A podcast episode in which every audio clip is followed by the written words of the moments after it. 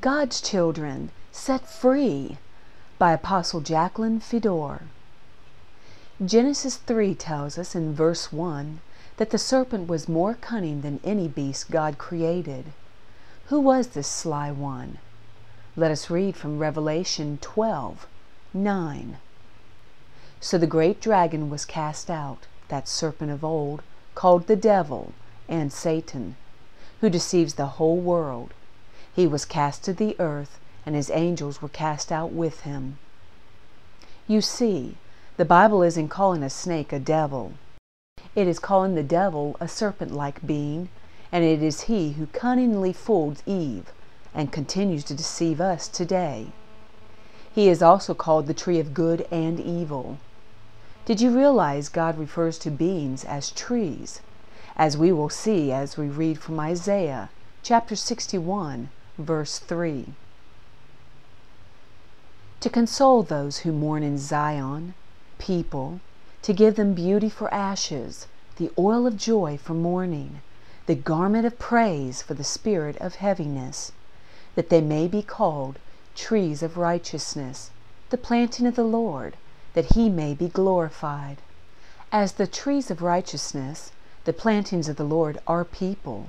So the devil, Satan, the serpent, he is also the unrighteous tree of good and evil, and he was again very cunning. God told Adam and Eve to not eat of or touch the tree of good and evil. In other words, don't eat the fruit of his mouth, or pay any attention to him, so there would not be a meeting of the minds touching on Satan's evil thinking. The whole discrepancy was about knowledge, Satan's thinking against the knowledge of God. Why was this so important? Because man was created to speak what he believed into being. Therefore, the source of knowledge that governed their thoughts was crucial to their well being. Satan wanted to build this planet into a world that reflected his nature, a world in which he could be God. The Lord meant for us to have dominion, to rule the planet, and all on it, functioning through a nature like His, a God of love. Our ways were to mirror our Father, as were our thoughts to be in line with His perfect mind. Our words would be words of life to all creation, children of light, reflecting the knowledge of God. Before the fall, as Adam and Eve spoke their minds, their thoughts manifested what they believed, and since what they believed was based only on God's thoughts, all they did was good. No darkness, no room for Satan's thinking. The only way Satan could gain control was to destroy man and take possession of his earthly home. But man had to first break God's commandment and then speak destruction into being themselves.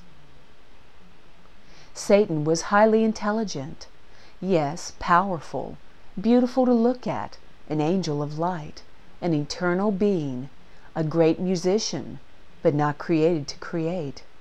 He could only copy, at best, counterfeit, and he had no way to attack God's people unless they sinned.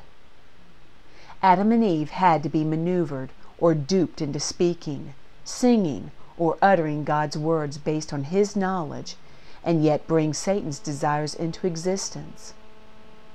Let us go back to Genesis chapter 3 and read verse 1 again.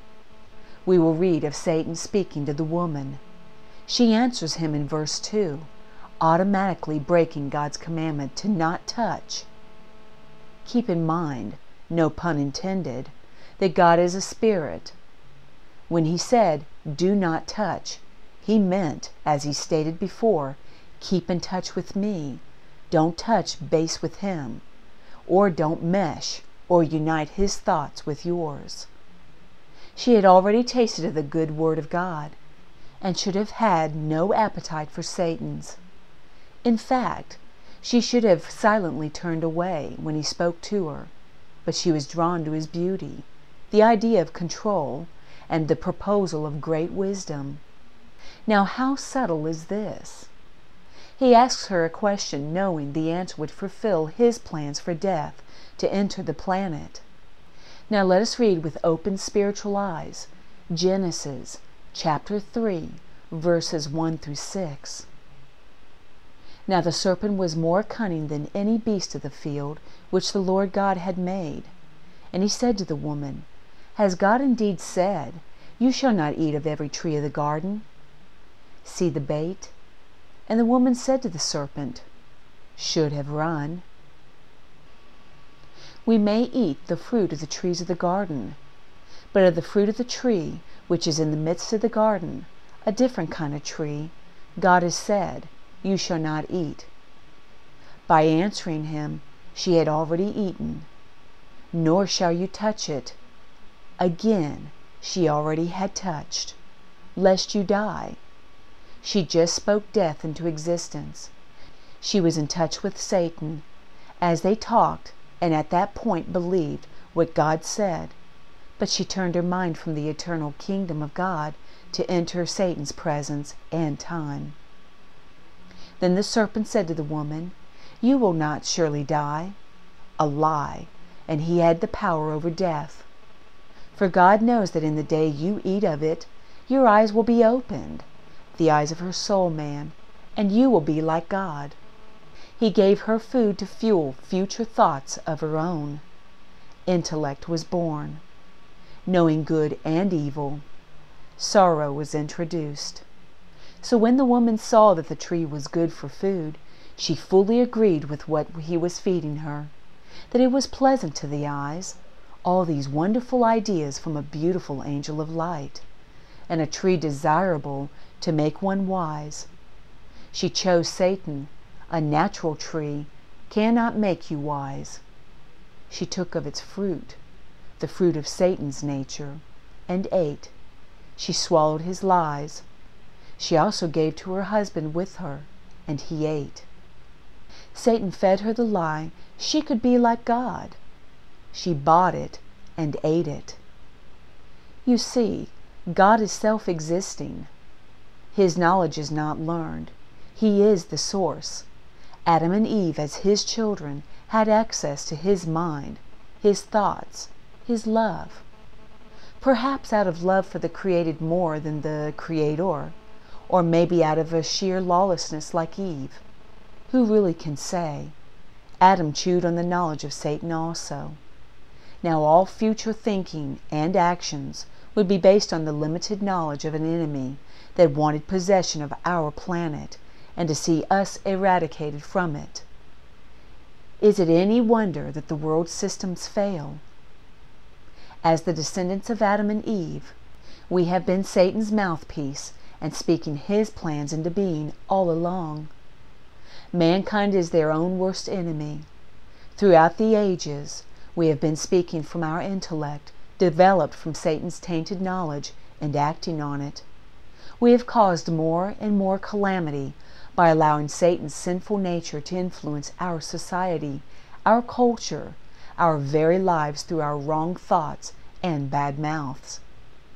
The only words man could or should have trusted was Scripture and the prophetic words spoken through God's prophets.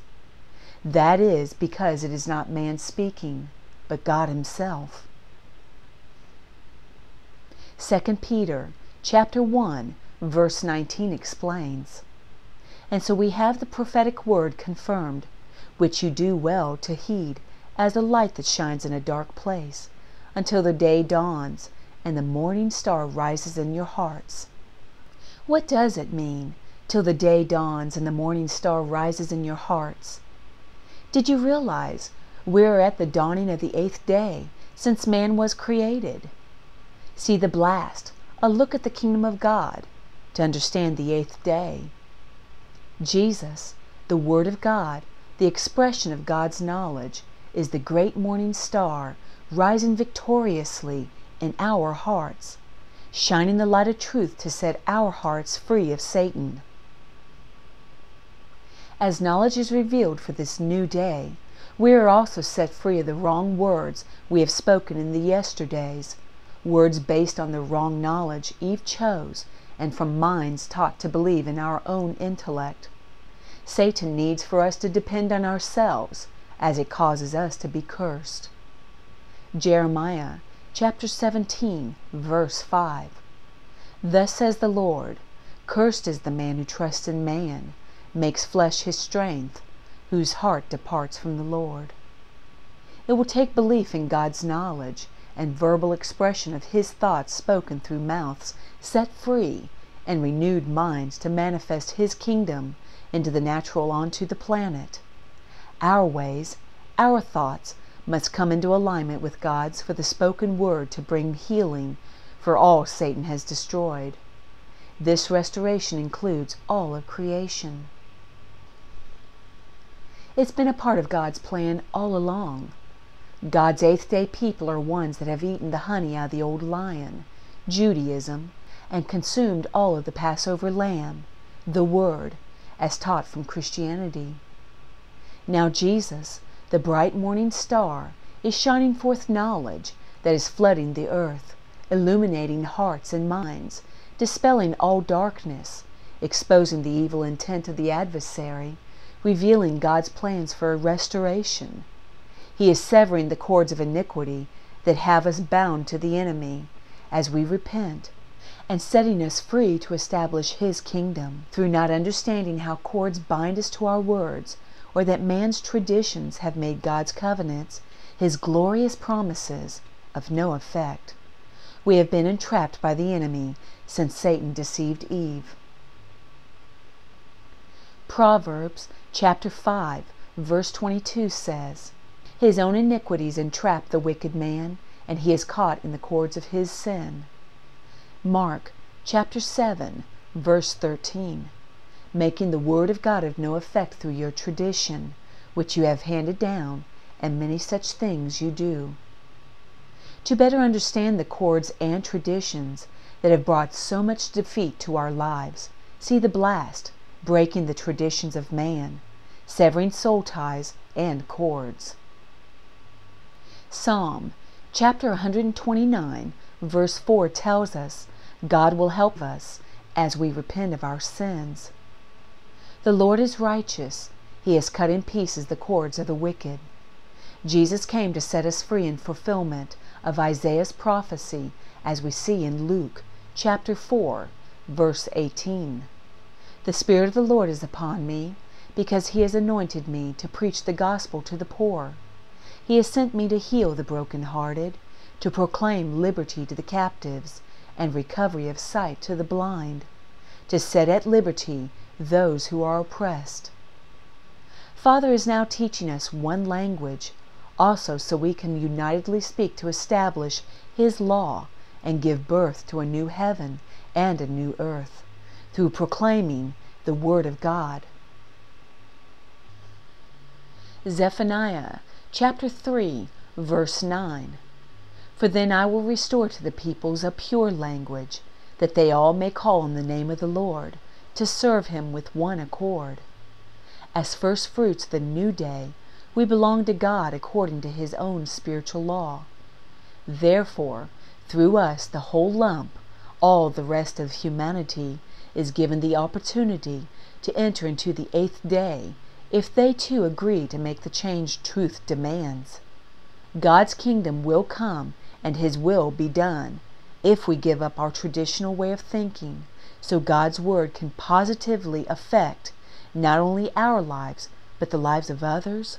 If we repent for wanting to decide for ourselves what is good and what is evil, applauding our own intellect and change, the cords that have us bound to Satan will be broken, and our minds set free of his evil knowledge. Remember, Jesus said, Be it to you as you believe. So, if we chose the Word of God to be the only source of the knowledge we feed on, and testified of our belief without wavering, we would soon reverse the enemy's ability to control us and destroy our planet. With God's thoughts in our minds and His words on our lips, as children of the living God, we, along with all creation, could be set free. Let us close with this thought. Romans chapter 8, verses 18 through 21. For I consider that the sufferings of this present time are not worthy to be compared with the glory which shall be revealed in us. Christ, the Word, in us, the hope of glory. Colossians chapter 1, verse 27. For the earnest expectation of the creation eagerly waits for the revealing of the sons of God. This could be us. For the creation was subjected to futility, not willingly, but because of him who subjected it in hope. In hope we would turn from the enemy's intellect and choose to feed on the tree of life. Because the creation itself also will be delivered from the bondage of corruption into the glorious liberty of the children of God.